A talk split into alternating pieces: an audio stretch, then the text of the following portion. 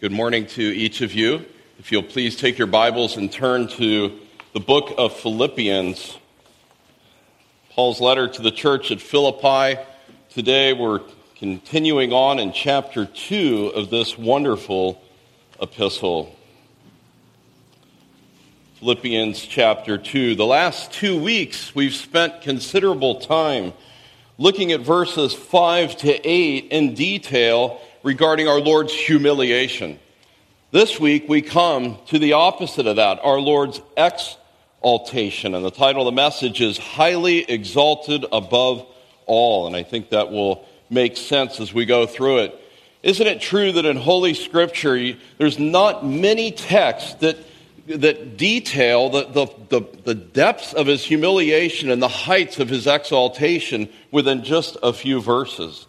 This text stands above many other texts, and it's a wonderful text to dig into and to study. And I'm so glad we've taken three weeks on this, verses 6 to 11, this unit contained herein. And if you take away either one of those, you've corrupted the gospel because you need both of those to complete the gospel message of who Christ is. Isn't it true, those of us who are born again, we love the name Jesus Christ. We love the name that He is Lord of my life. We, we love those things. And, and when we hear of our Lord being slandered, we can take that personally because we are His children.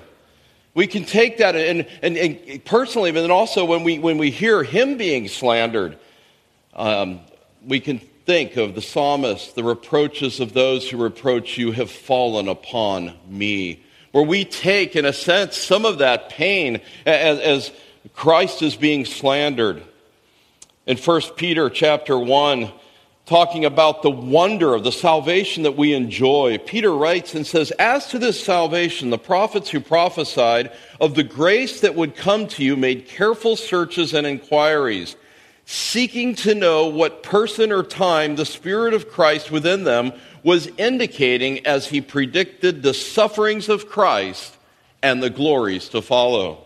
You see, what the prophets were enamored at and amazed at, at looking forward, was both the concept of Messiah's suffering on the one hand, but the ultimate glory that would come as a result.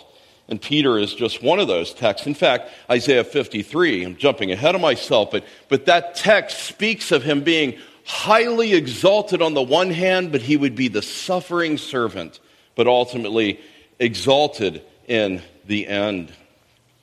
Remember now, the theme that we've been considering is this theme of humility. This theme of maintaining unity amongst ourselves as the body of Christ.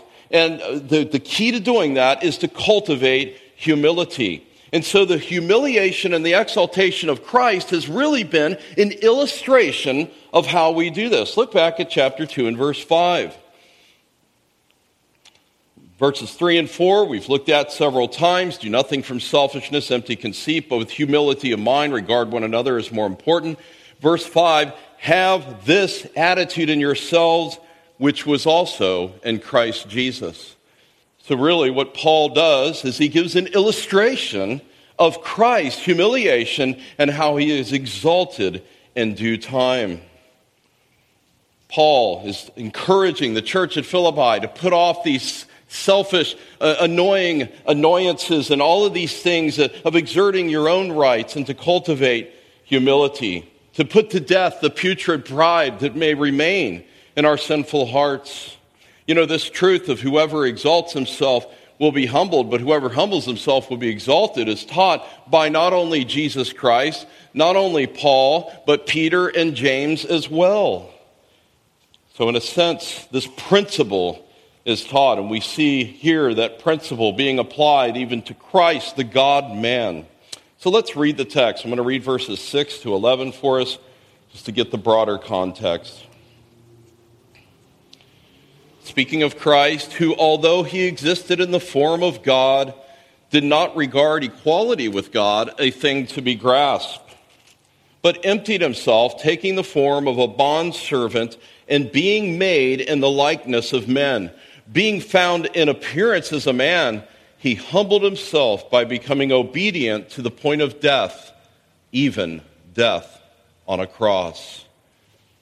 For this reason also, God highly exalted him and bestowed on him a name, the name which is above every name, so that at the name of Jesus every knee will bow of those who are in heaven and on the earth and under the earth, and that every tongue will confess that Jesus Christ is Lord to the glory of God the Father. Let's pray and ask the Lord's help once again. Our Father in heaven, we do come before you, Lord, as a needy people.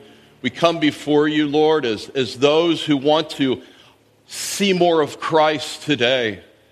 Lord, our desperate need is to understand in a fuller sense the wonderful gospel message, to see in a fuller sense the Lord Jesus Christ as he is revealed in the Holy Scriptures to see him not only as the one who is resurrected, the one who is ascended to your right hand, the one who rules everything in complete sovereignty, the one who is indeed the head of the church of our Lord Jesus Christ, but also the one who is our great high priest who intercedes for us.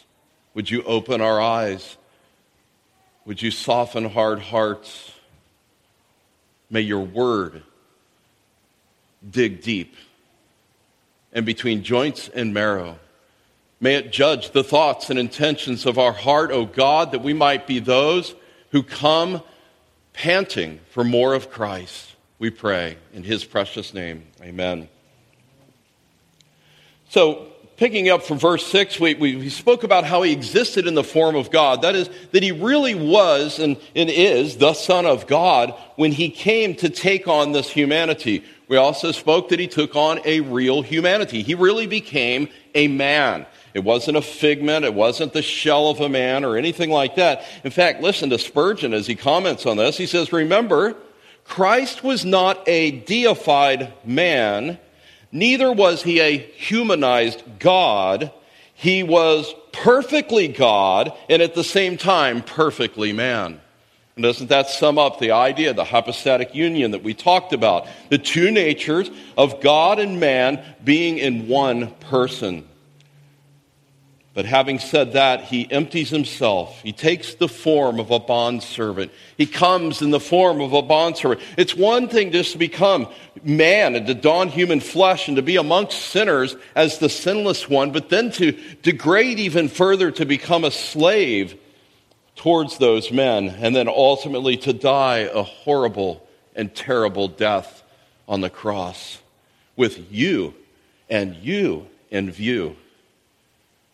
Because if you are his child, he paid for your sins as he was dying on the cross. But we come today to this decisive shift, as it were, in this poem or hymn or whatever it was that, that Paul was quoting. It's inspired because Paul included it here. But there's a decisive change that happens in verse 9. It's a radical shift, as it were. And in verses 6 to 8, Christ has been the subject of these verbs. These are the things that he is doing. He's humbling himself. He's emptying himself. He's taking the form of a bondservant. But in verse 9, there's a shift. The Father intervenes to do something now. And it is the Father who exalts his own Son and then bestows upon him a name above every other name. To be sure, Christ, as it were, certainly became a man, even a, a worm of a man, as it were, as he, as he humbled himself to so low but God highly exalted him. We see that he endured the cross for the joy set before him, and because of that, he is crowned with honor and glory for all time. So we're going to consider this text under three heads. In verse 9, Christ's exaltation comprehended, which we need to understand.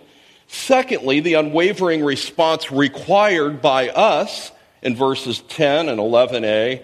And then in verse 11b, the ultimate purpose is for the glory of God. So, first of all, Christ's exaltation comprehended. We need to understand what all is involved here, what this means. So, we're going to unpack it for a little while. First of all, look at the text. Some of your Bibles might say, therefore. The NAS reads, for this reason. And it is a word that, that is a, it's, it's a contrast and it, and it throws immediately, you look back to verses 6 to 8 to see, okay, why? For what reason? Well, verses 6 to 8, everything that's happened, his humiliation. But then it's intensified, in the original it comes out much stronger with the kai there, the also. For this reason, also, God intervenes. That's really what it is. God comes and intervenes. And it says that he highly exalted him. We're just going to consider that. Of course, after spending a couple weeks on the humiliation, this has been a great delight this past week to see now the exaltation of Christ. And, and just as we had used the analogy of he stepping lower and lower and lower and lower in his humiliation, now, as it were, the exaltation rises higher and higher and higher. And, and I hope that comes clear.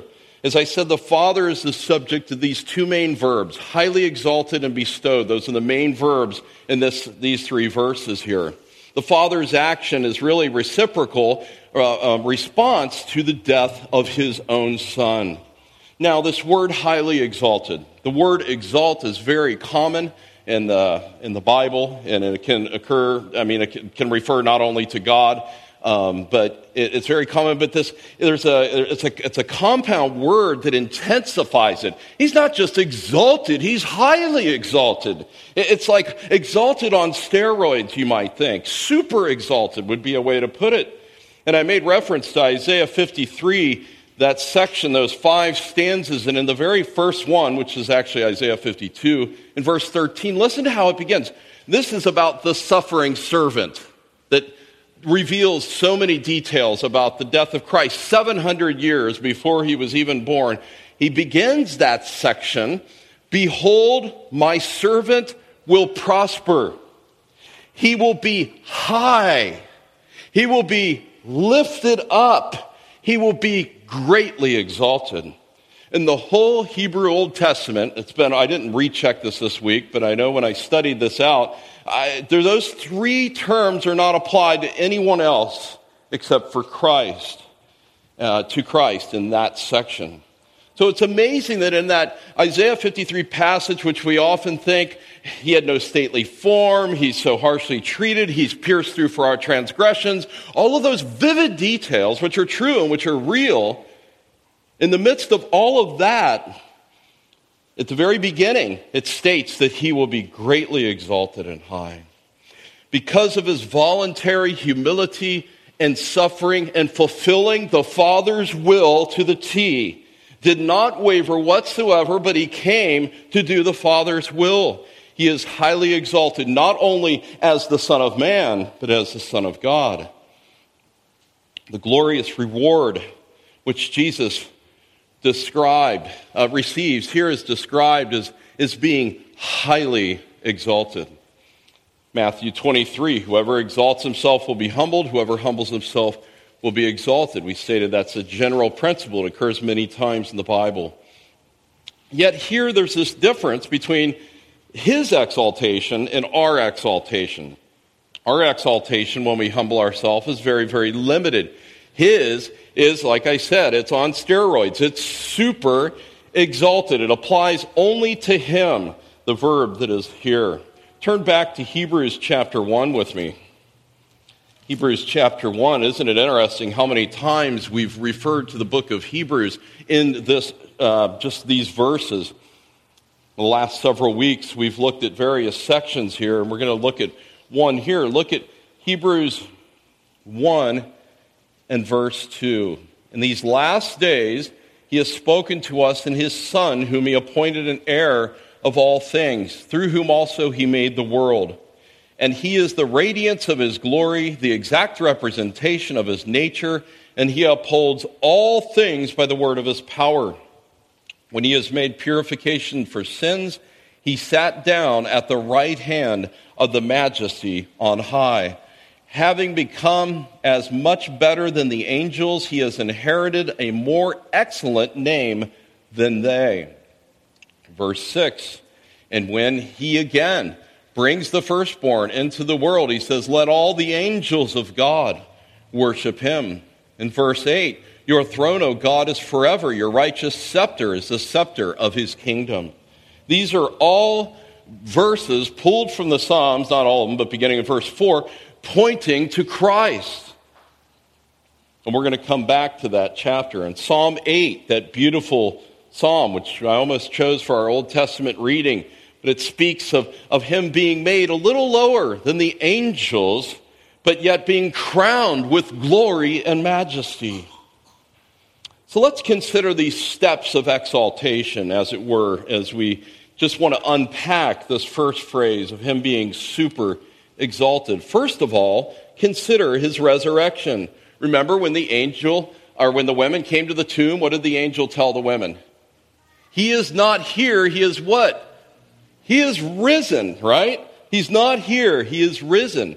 And Peter's sermon at Pentecost in Acts 2 this Jesus, who I'm speaking of, whom you crucified, this Jesus, God raised from the dead. He raised him up. But secondly, also his ascension. Jesus says, Stop clinging to me, for I have not yet ascended to the Father, but I go to my brethren to say to them, I ascend to my Father and your Father, and my God and your God. In Acts 1 9, he was lifted up while they were looking on, and a cloud received him from their sight. Robert, Robertson, in his word picture, says, What glory did Christ have after the ascension that he did not have before he went to heaven? It's a good question, okay? And what did he take back to heaven that he did not bring? Clearly, his humanity. Clearly, his humanity. He returns as the Son of Man as well as the Son of God.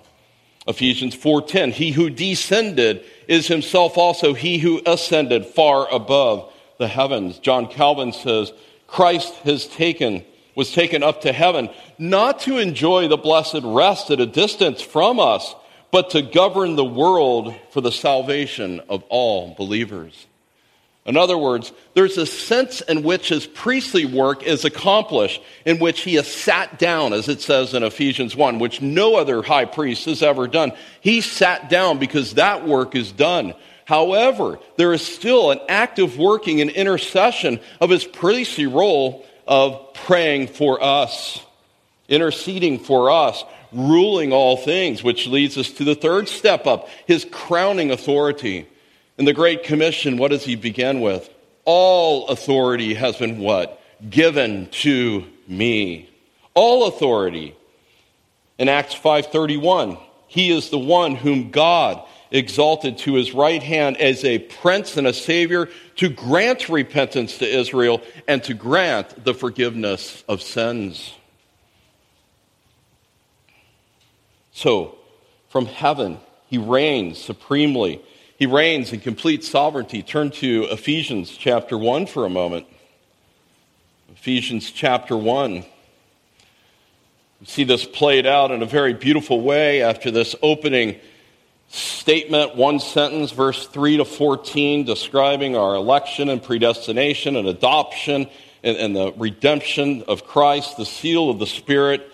And then these, uh, what, what Paul prays. And then at the end, he says in verse 20, which he brought about in Christ when he raised him from the dead and seated him at his right hand in heavenly places. Notice, far above all rule and authority and power and dominion, and every name that is named, not only in this age, but also in the one to come. He has put all things in subjection under his feet and gave him as head over all things to the church, which is his body, the fullness of him who fills all in all. So you see there a very clear, succinct statement. Not only, I mean, you've got his resurrection, his ascension, his crowning authority that he rules in power. And not only the, the idea of all over the, the spiritual realities, the rule and authority, power, dominion, all, all of that, but also over the church and all things. We saw in Revelation 5 that beautiful section of scripture which just builds and builds and builds and builds and, and, this, this heavenly anthem and song of what they say in verse 11 then i looked and i heard the voice of many angels around the throne and the living creatures and the elders And the number of them was myriads and myriads and thousands of thousands, saying with a loud voice, Worthy is the Lamb that was slain to receive power and riches and wisdom and might and honor and glory and blessing.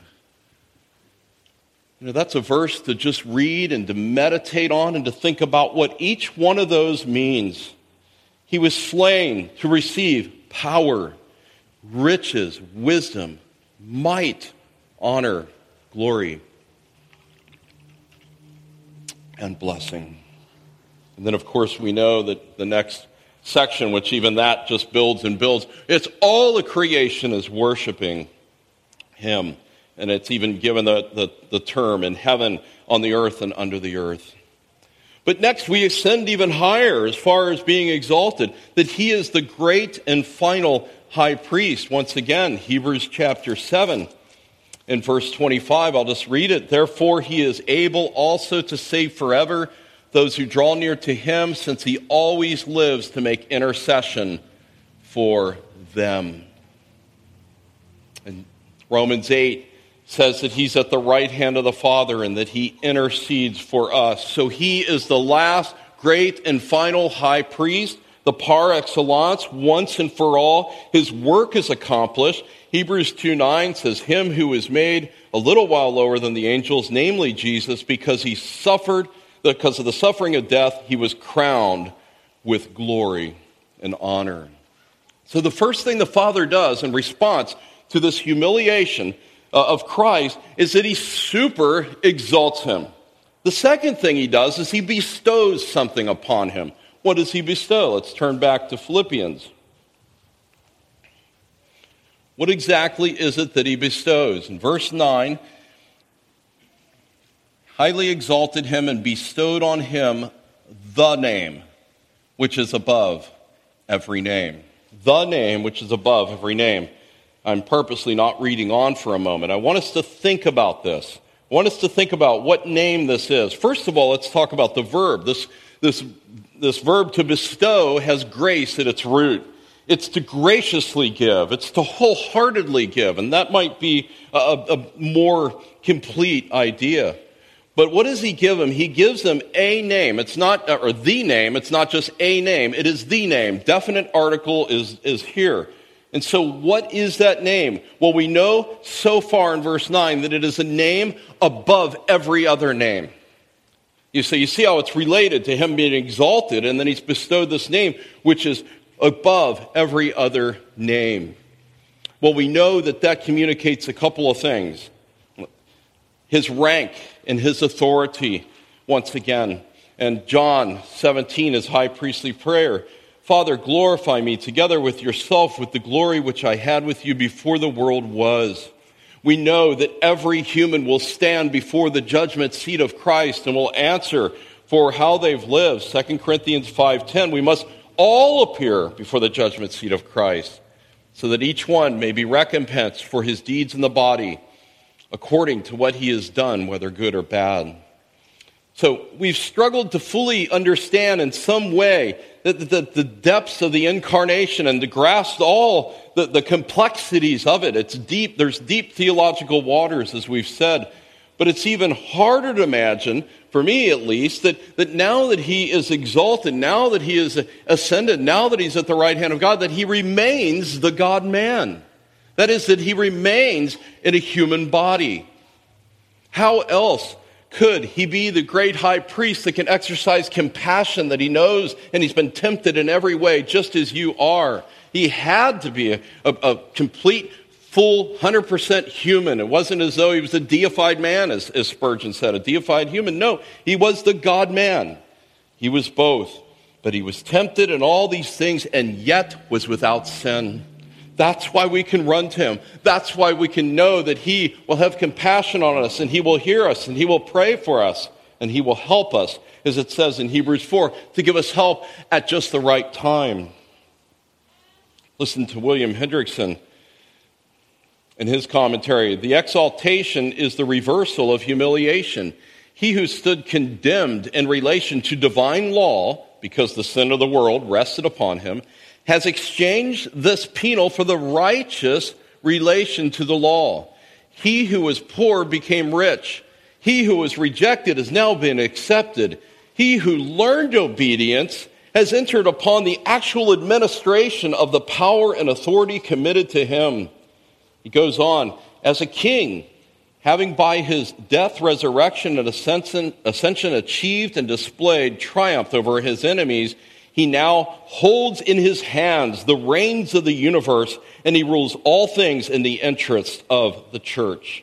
As a prophet, he, though his spirit leads them in all truth, as a priest, he is a high priest according to the order of Melchizedek, and on this basis has accomplished atonement and not only intercedes, but actually lives forever to make intercession for those who draw near to God. End quote. So, what did the Father bestow? He bestowed, uh, bestowed the name. The name, not a name. So, what is the name? Well, we know that name represents rank, honor, status, these types of things. It reveals oftentimes the true nature and qualities of a person um, is, is included in their name or their title. It is incomparable for Christ uh, to, to any other name. And names are important in the Bible. You see Abram being named what? Abraham, right? You see Jacob being named Israel. And what's the purpose for this? These, these new names are fit for the new role or calling that these people were called to. And so in Hebrews 1 4, when it says, having become as much better than the angels, he has an inherited, he has inherited a name more excellent, a more excellent name than they. But what is the name? Some say, well, of course, it's the name Jesus, right? Or it's the name Christ, or it's the name Lord. Well, which one is it? Well, we have to look at this very carefully here. He bestowed on him a name which is above every name. Follow with me, verse 10 so that at the name of Jesus every knee will bow of those who are on heaven, uh, in heaven, on the earth, and under the earth, and that every tongue will confess that Jesus Christ is Lord to the glory of God the Father. I think the idea here is that He is Lord. Everything that is speaking of how He is super exalted, how He is ruling, is one of that demands submission by us, that He is indeed Lord. The name Jesus is important, but it was a common name. Uh, uh, you know, it was a common name during that time. Christ, yes, of course, he's Messiah. We know that that's true. But I believe that, that what this is pushing towards is the fact that he is Lord. Lord represented the name Yahweh in the Old Testament. So many times, even in our scripture reading, when they did not want to write out Yahweh, they would substitute Lord. And so it referred to God. And again and again, now what's being shown is the deity of Christ, that he is indeed God in the flesh. There's a couple of grammatical reasons which I, I won't bore you with as far as the purpose clause in verse 10 and how it's connected to verse 11, but I believe that that's what it's stating. Verse 6, God becomes a man. Verse 7, he becomes a slave and he is exalted to Lord. He is exalted to ruling. Isaiah 42 and verse 8 I am the Lord, that is my name. I will not give my glory to another. It's said of our Lord Jesus Christ that in Revelation 19, this picture of judgment, that on his robe and on his thigh, there is a name written King of Kings and Lord of Lords. Of course, we know there's lots of other names for Jesus the Alpha and the Omega. He is the door, He's the resurrection and the life, all so forth. He's all of this. He's a lamb, of course, but He is Lord. And if you turn back to Isaiah 45, I just want to unpack this for us. Isaiah 45, that was our Old Testament scripture reading. I want us to see this in its context. Paul is actually quoting Isaiah 45 the phrase where it says that every knee will bow is a quote from this text. Now, the broader context, verse 18, um, the Lord is the one who's created the heavens, okay? The Lord is the one that's distinct from idols. In verse 21, the end of it, there is no other God besides me, a righteous God and a Savior. There is none except for me. Verse 22 Turn to me and be saved, all the ends of the earth. I am God, and there is no other. And then notice verse 23 I have sworn by myself, the word has gone forth from my mouth in righteousness and will not turn back, that to me every knee will bow, every tongue will swear allegiance, and they will say, Only the Lord our righteousness and strength. You see there the idea of confessing, right? With the idea of bowing the knee and then confessing allegiance to the Lord. What's being demonstrated here is that Jesus indeed is God. He is the God man. And so he rules over all creation. In these tremendous statements, it's important to remind us that the context of this most practical um, uh, illustration that Paul's giving is that we would put aside disunity and, and discord and personal ambition and all of that, and that we would humble ourselves for the sake of unity. We would have the attitude that Christ had by virtue of our union with Him. So we've tried to understand this exaltation and to comprehend it. Now, secondly, verses 10 and 11a, the unwavering response required. And these last two points are going to be briefer than the first one. First of all, every knee will bow. At the name of Jesus, every knee will bow. Notice the so that there. That's, that's a hina purpose clause. This is the reason. In other words, verse 10 and 11 are all modifying verse 9 where, where the main verbs occur. There are the verbs here, but they're verbs of result of bowing and confessing. And so it's, the focus is on Lord, kurios in the Greek, which became a common term for an employer, some person of dignity, a, a, a, family member, an older elder family member, so forth, the Lord that owns such and such property. It was a person in authority. Lord communicates a wealth of truth to us here that his sovereignty, his deity, his rule over all things.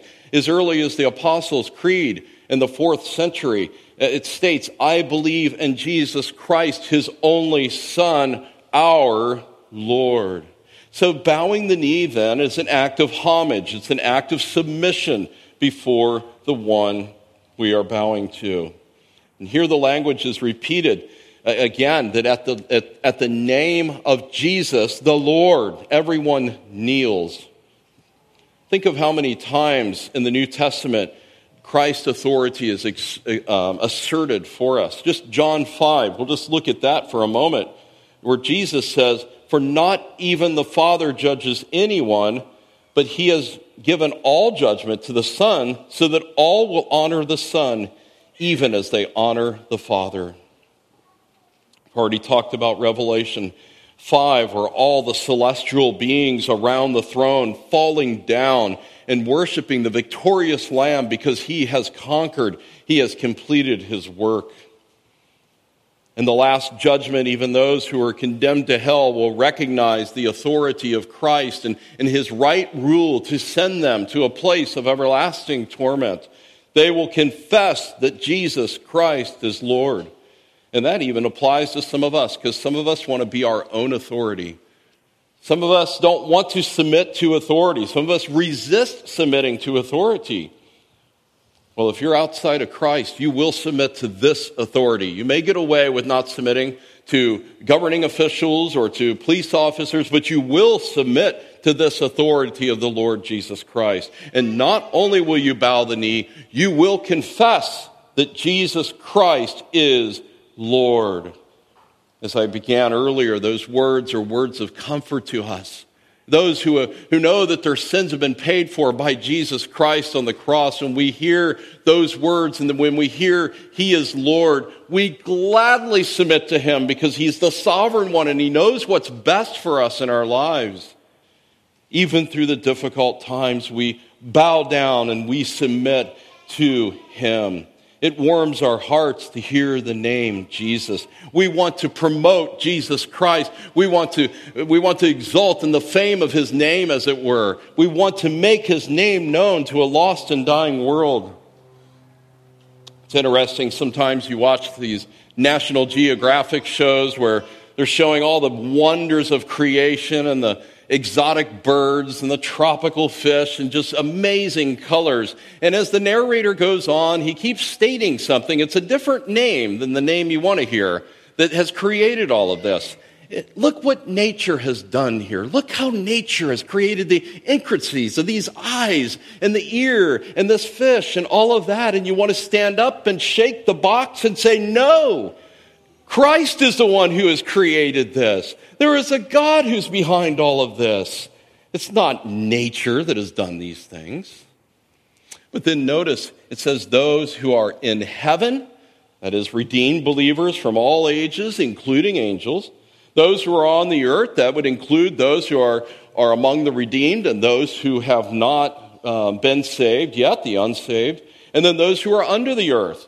Uh, that phrase occurs only here in the Greek New Testament, speaking of the wicked and fallen angels and sinners awaiting judgment. Jude 6 alludes to this, speaking of the abode in which evil spirits and disobedient angels the angels who did not keep their position or authority are bound with everlasting chains for judgment. So, what does it mean to confess that Jesus Christ is Lord? What does it mean, young people, to confess? Well, that's when I get in trouble and I have to confess that I've sinned in some way. Yeah. It, in a sense, maybe. But in this context, to confess is to agree with that I really believe that Jesus Christ is Lord, that He is the King of the universe, that He is the one that's been now exalted up, and He is the one to be submitted to and the one to worship. It, it means in the original to make a public declaration. And it's also um, it's related to a word that, that, means giving praise and thanksgiving. So sometimes in our prayer meetings, we'll have opportunity for that. It's confessing, agreeing with. Think of some of the confessions in the Bible, just to name a couple. When the shepherds saw the great light and they went and they said, they went and, and declared that a Savior has been born. Or maybe more pointedly, after the resurrection of Christ, when Jesus appears to um, first the eleven, um, and then with uh, and then Thomas is here, and Thomas touches and he says, "My Lord and my God." Actually, we don't know if he touched his hand. Jesus said, Put here your finger into my hand. We, I don't even think he had to do that. But what does he do? He confesses, My Lord and my God. He realized that this is the God man. 1 Corinthians 12, Paul says, Therefore, I make known to you that no one speaking by the Spirit of God can say Jesus is accursed, or no one can say Jesus is Lord except by the Holy Spirit. And then, of course, we know this passage. You young children, you listening? okay? If you confess with your mouth Jesus is Lord, right? And then believe in your heart that God did raise him from the dead, you will be saved. You say, well, come on, that's too simple. Isn't there got to be a list of good works I've got to do, of penance I have to do, and all of that? No, it really is that simple. There's, there's complexities to that because to confess with your mouth Jesus is Lord means, in relation to what I just said, that no one can say that except by the Holy Spirit. And so you must look to Christ. And there's something else that's very important that needs to be communicated here, and that is the whole idea of some that say you can have Jesus as Savior, but you don't need Him as Lord. In other words, I'll take Him as Savior, but I'll postpone the Lord part because I want to live my own life. Uh, John MacArthur's written books on this and many articles and so forth, this Lordship controversy. Um, that is folly. You can't have Him as Savior if you're not going to have Him as Lord. You can't have a divided Christ. I'll take half of Christ today and maybe I'll get the other half later. You, am I the only one that thinks that's folly? if you're going to claim that He is your Savior and that you're embracing Him by faith, that means a radical transformation for all creatures who are in. For in Christ, we're new creatures. So there's a radical transformation that takes place. Peter, again, preaching at Pentecost, God has made him, listen, both Lord and Christ, this Jesus whom you crucified.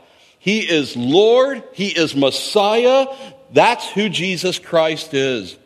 Jesus is Savior only to those who will submit to him as Lord.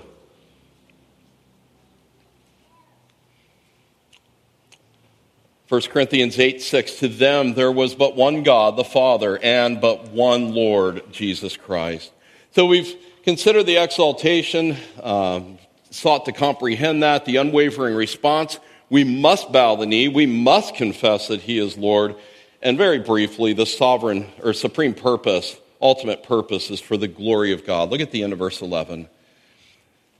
All of this, verse 10 to 11a, that at the name of Jesus, every knee will bow, every tongue will confess, is noticed to the glory of God the Father. It's very important because that does modify what has just gone before.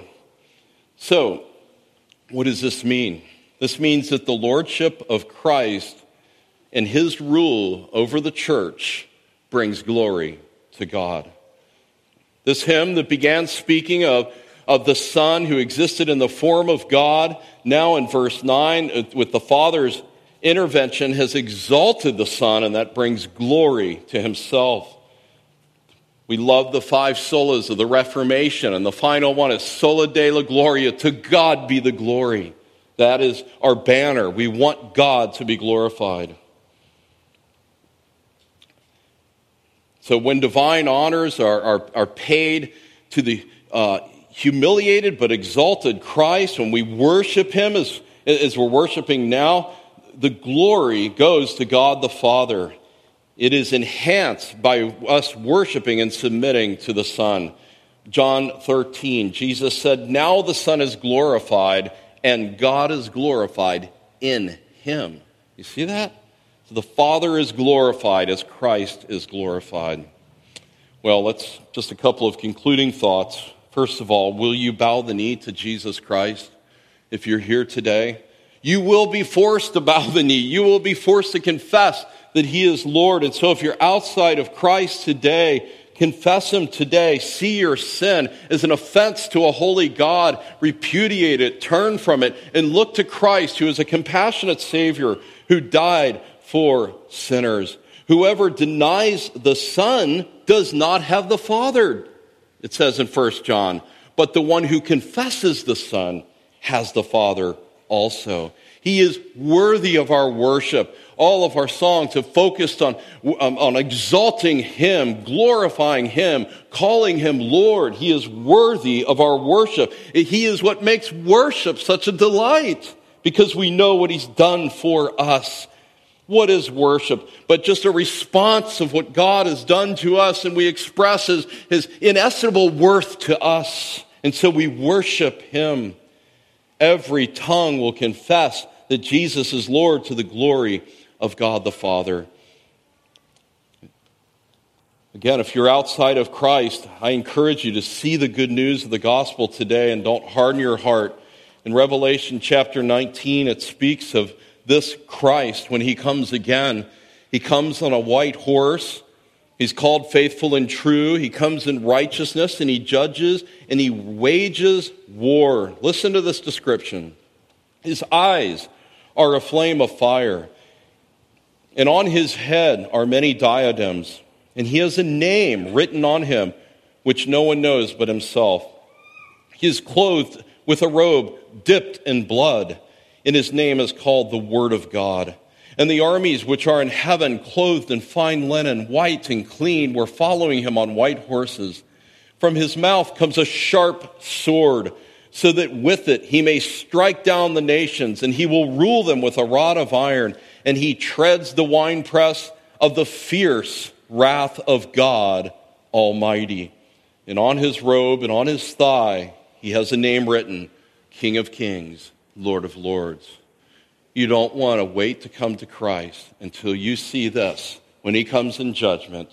It is appointed unto men once to die, and after that, the judgment. There are no second chances, so flee to Christ today. Listen what Jesus says at that wonderful feast as he cries out in John 7. He cries out and says, If anyone is thirsty, let him come to me and drink. He who believes in me, as the scripture has said, from his innermost being will flow rivers of living water. But you must humble yourself. You must come to him, beg him to save you. He turns away none if you come in faith. Let's pray. Our Father, we thank you, Lord, for your word, which is authoritative in our lives. It is inspired, it is practical. Lord, we thank you that even this dense theological section on the humiliation and exaltation of Christ even comes in the midst of a practical exhortation to humbling our carnal pride and maintaining the unity of the brethren. Lord, may we see that this is something that you prize, for we know that Christ is the head of this church and each true local church. And so, Lord, we pray that we would honor and glorify him as members of this church. We pray that Christ would be exalted, that our worship would be pure. Lord, we pray for any outside of Christ that today would be the day of salvation. Have mercy, we pray. In Jesus' precious and holy name, amen.